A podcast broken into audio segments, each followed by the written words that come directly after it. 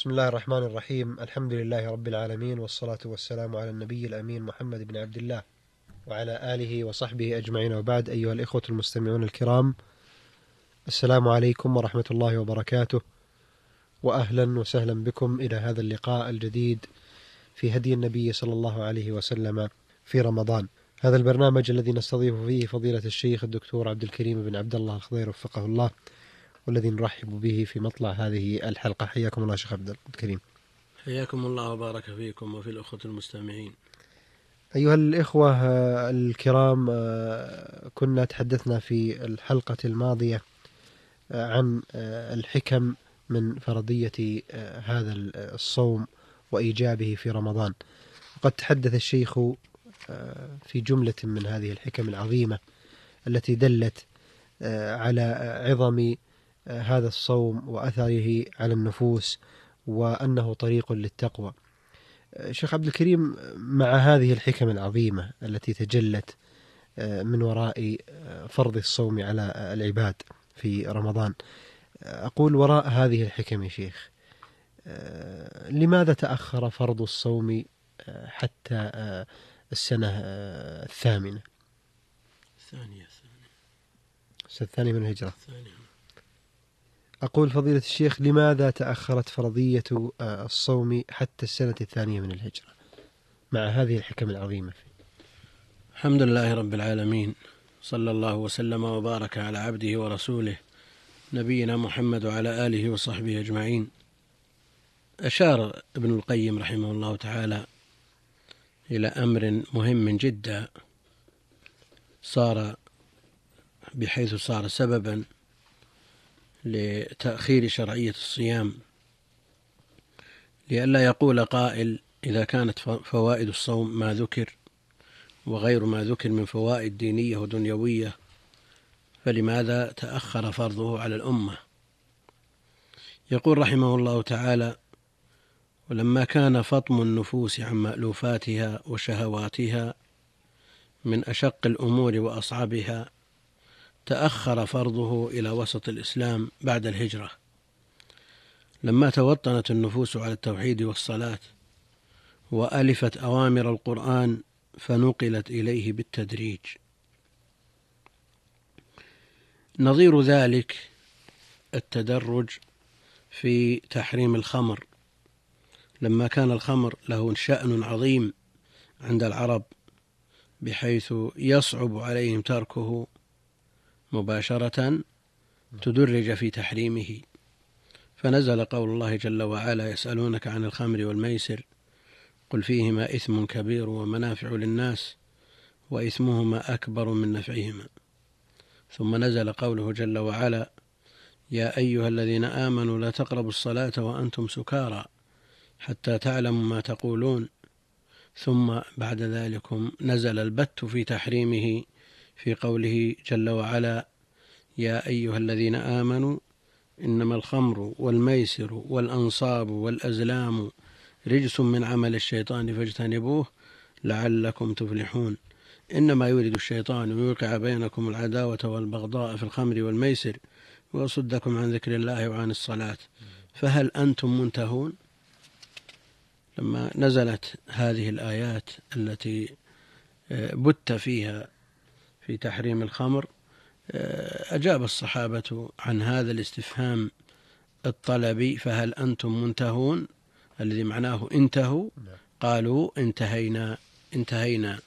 كما عرف عنهم في المواطن كلها من سرعة الاستجابة والمبادرة إلى امتثال الأوامر رضوان الله عليهم. من ذلك ما يذكره أهل العلم من حكمة النسخ في النصوص الشرعية. قالوا من حكم النسخ نعم. التدرج بالتشريع مراعاة لحال المكلفين. وكان فرض الصيام في السنة الثانية من الهجرة فصام النبي عليه الصلاة والسلام تسعة رمضانات فشرع على ثلاث رتب.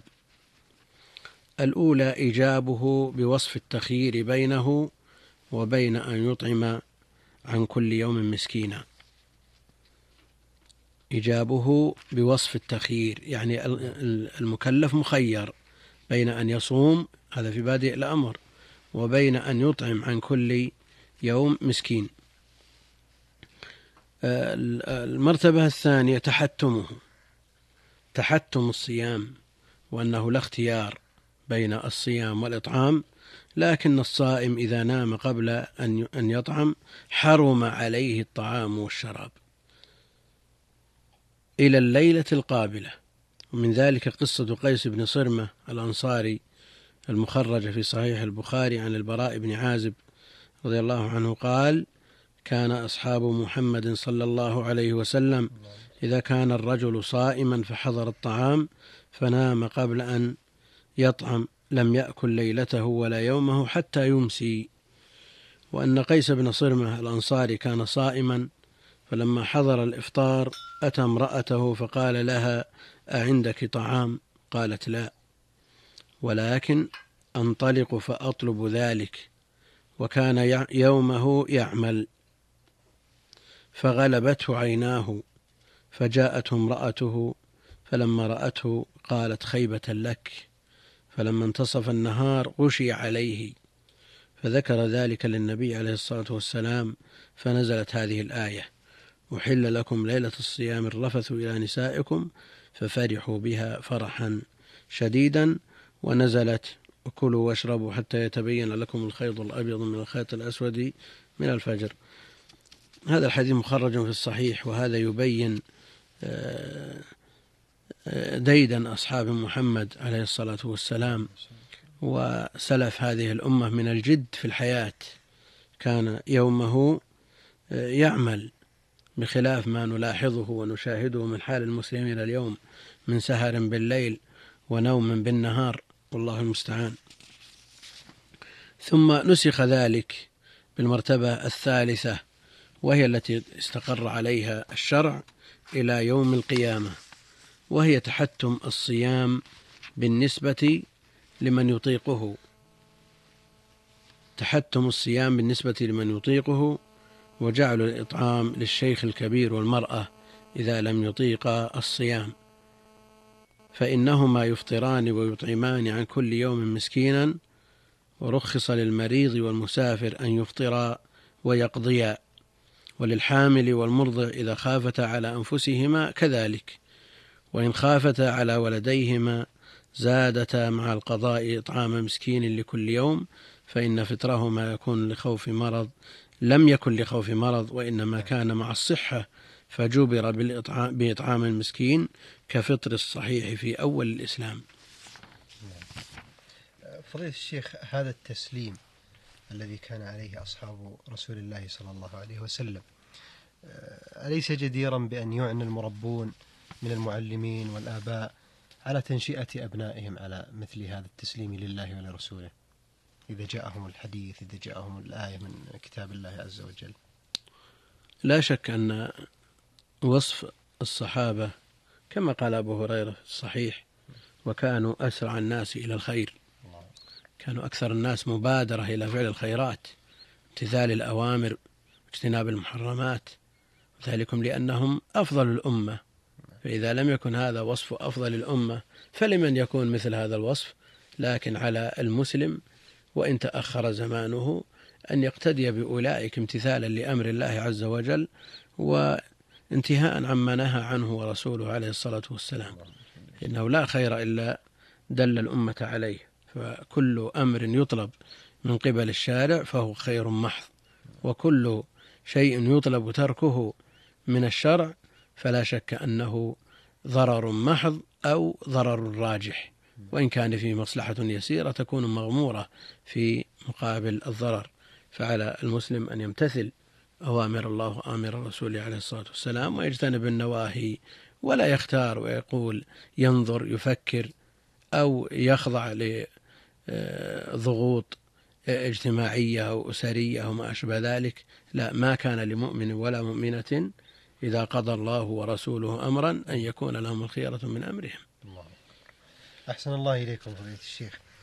أيضا مما أورده ابن القيم رحمة الله تعالى عليه في هذا الكتاب بل في هذا الفصل من هدي النبي صلى الله عليه وسلم في رمضان أنه قال كان من هديه صلى الله عليه وسلم في شهر رمضان الإكثار من أنواع العبادات فكان جبريل عليه الصلاة والسلام يدارسه القرآن في رمضان ثم ذكر حديثا من أنواع هذه العبادات. فضيلة الشيخ لو تعرضتم ل آه، هذا التنوع آه، العظيم الذي يحض عليه المؤمن خلال هذا الشهر الكريم وما هي أفضل الأعمال في هذا الشهر؟ نعم. ذكر ابن القيم رحمه الله تعالى في فصل كان من هديه عليه الصلاة والسلام في شهر رمضان الإكثار من أنواع العبادات استغلالا لهذا الشهر الكريم والعبادات في الشريعة جاءت متنوعة تكثيرا لأبواب الخير وتحصيلا للأجور وتيسيرا على الأمة. فمن الناس من تفتح له أبواب الخير البدنية. من اليسير عليه أن يصلي عشرات بل مئات الركعات وأن يصوم الهواجر وأن يقوم الليالي لكن من الصعب عليه أو من الشاق على نفسه أن يبذل من ماله.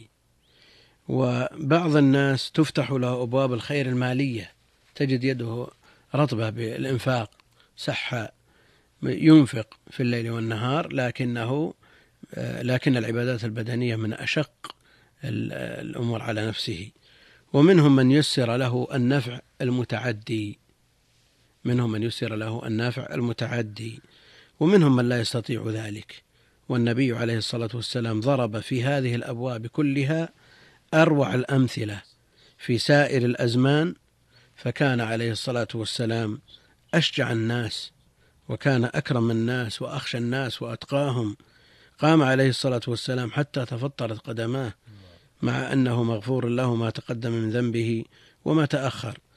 وكان آه، جوده يتضاعف وعمله يزداد في رمضان. كان جبريل عليه السلام يدارسه القرآن في رمضان وكان إذا لقيه جبريل أجود بالخير من الريح المرسلة. وكان مع جوده المستمر في سائر الأوقات أجود ما يكون في رمضان. أجود ما يكون في رمضان. لكنه في سائر الأوقات الأوقات هو أجود الناس وأشجع الناس وأعلم الناس وأتقى الناس وأخشاهم لله عز وجل. لكنه يتضاعف هذا الجود مع أنه أن جوده في سائر الأوقات فائقا على جود الناس كلهم. آه، يتضاعف هذا الجود في رمضان إذا لقيه جبريل. فكان عليه الصلاة والسلام أجود بالخير من ريح مرسلة. فكان يكثر من الصدقة والإحسان وتلاوة القرآن والذكر والدعاء والصلاة والاعتكاف وغيرها. نعم. لعلنا فضيلة الشيخ أن نكمل يعني الحقيقة الحديث عن آه، هذا التنوع في العبادات الذي كان عليه صلى الله عليه وسلم في رمضان في الحلقة المقبلة لأن وقت البرنامج الحقيقة أزف على الانتهاء. آه، وأتقدم لكم بالشكر الجزيل فضيلة الشيخ آه، على هذا العرض وأسأل الله تبارك وتعالى أن ينفعنا بما سمعنا وأن يثيبكم فضيلة الشيخ عنا أجزل الثواب. أيها الإخوة المستمعون الكرام نلقاكم بإذن الله تعالى مع آه، فضيلة الشيخ الدكتور عبد الكريم بن عبد الله الخضير في هذا البرنامج في الحلقة المقبلة بإذن الله تعالى. نستودعكم الله والسلام عليكم ورحمة الله وبركاته.